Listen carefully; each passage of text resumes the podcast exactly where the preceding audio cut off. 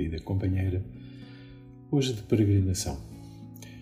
Bom, de peregrinação se calhar em casa e poderás estar a perguntar-te porquê peregrinação, mas se me permites uma, uma nota mais pessoal, uh, neste dia estaria, se não fosse este confinamento e esta pandemia, uh, estaria em peregrinação, a chegar a pé a Fátima com um grupo de jovens uh, da paróquia de Nossa Senhora da Fé de Montabrão.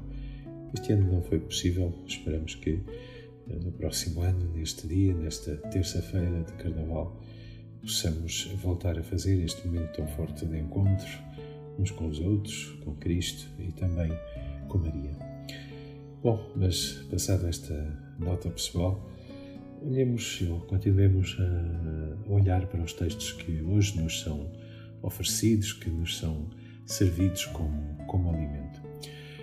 E encontramos eh, na primeira leitura esta continuação do livro do Gênesis.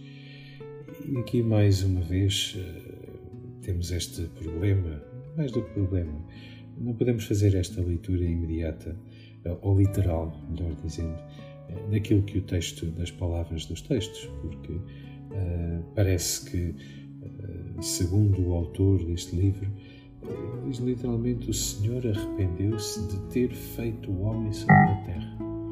Ora, pode parecer muito estranho uma, uma afirmação destas, eh, porque então parece que Deus não fez o homem bem feito. Eh, e depois continua com mais, enfim, a forma de resolver este problema, que é eh, olhando apenas para o homem, Noé, e a sua, e a sua família e que este homem entra dentro da arca e depois já sabemos o resto da história. Mas o que é que o autor do livro dos Gênesis nos quer eh, dizer? Em primeiro lugar, ele constata esta realidade que é, eh, muitas vezes uma, o mal é uma realidade que existe e, e continuamos continuamente, é? e vemos isso hoje em, em, de tantas maneiras, à procura da origem do mal. De onde é que vem o mal? Se Deus é tão bom, Porquê é que permite o mal? Tantas vezes ouvimos esta, esta afirmação. Ora, o que, que o autor aqui nos dá é uma, é uma explicação e, de facto, se é verdade que o mal existe, é também verdade que neste homem, não é? Enfim, apontando, digamos, para toda a humanidade, apontando para esta ligação, este homem que faz a ligação entre o passado, que é Adão, e o futuro, que há de ser Abraão, eh, este homem justo faz eh, aqui eh, precisamente esta, esta ligação e por isso o autor nos relata desta maneira. Porque esta maneira? Provavelmente porque havia memória de, um, enfim, de uma grande inundação, de um grande dilúvio que teria acontecido, enfim, de umas cheias que teriam acontecido. Então, o autor o que faz é simplesmente adaptar, explicar etiologicamente essa, enfim, essa, eh, essa memória, esse acontecimento, eh, essa história que corria eh, na comunidade para, onde ele, para quem ele estava a escrever.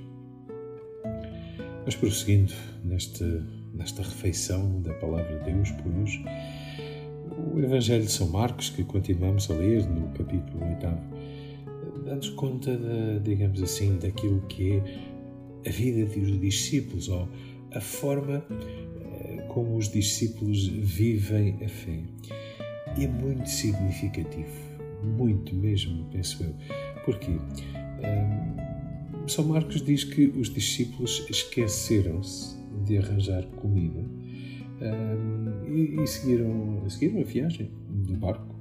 Um, ele diz ainda que só tinham uh, um pão uh, no barco. E, enfim, estavam preocupados como é que iriam fazer a viagem e como é que, como é que enfim, seria, digamos assim, um aspecto da alimentação. Jesus, olhando para isto, uh, começa, digamos assim, começa a ouvir-os a falar e faz-nos esta pergunta: porquê é que, uh, porquê é que eles estavam a discutir aquilo? Então, mas na memória deles não havia, não estava uh, o milagre que Jesus tinha, uh, tinha feito. Uh, na memória deles não estava, achavam eles que Jesus não tinha, não tinha poder para ali também fazer a multiplicação. Penso que São Marcos nos quer dizer mais do que, digamos assim, esta recriminação uh, que Jesus faz aos, uh, aos seus discípulos que estavam com ele no barco. Quer nos mostrar uma coisa importantíssima a ti e a mim, que é isto. Os discípulos não são super-homens, não são gente que é super preparada, não, não são gente que sabe de fio a pavio a Sagrada Escritura, neste caso o Antigo Testamento todo. Não, são gente que, que tem esta, enfim, esta fragilidade tão grande. Porquê?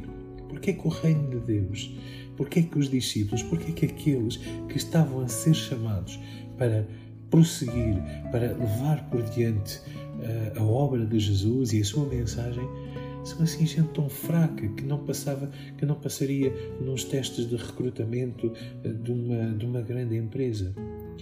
Se calhar é precisamente para te dizer a ti e a mim, particularmente hoje, uh, que o Evangelho transporta esta fragilidade, a fragilidade dos vasos de barro daqueles que seguem Jesus.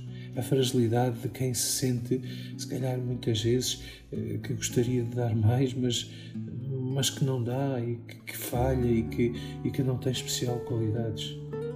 Mas sim, querido leitor, é a ti, é contigo, é comigo, é com os mais frágeis, os mais impreparados, que Deus quer fazer as maiores coisas. Porquê?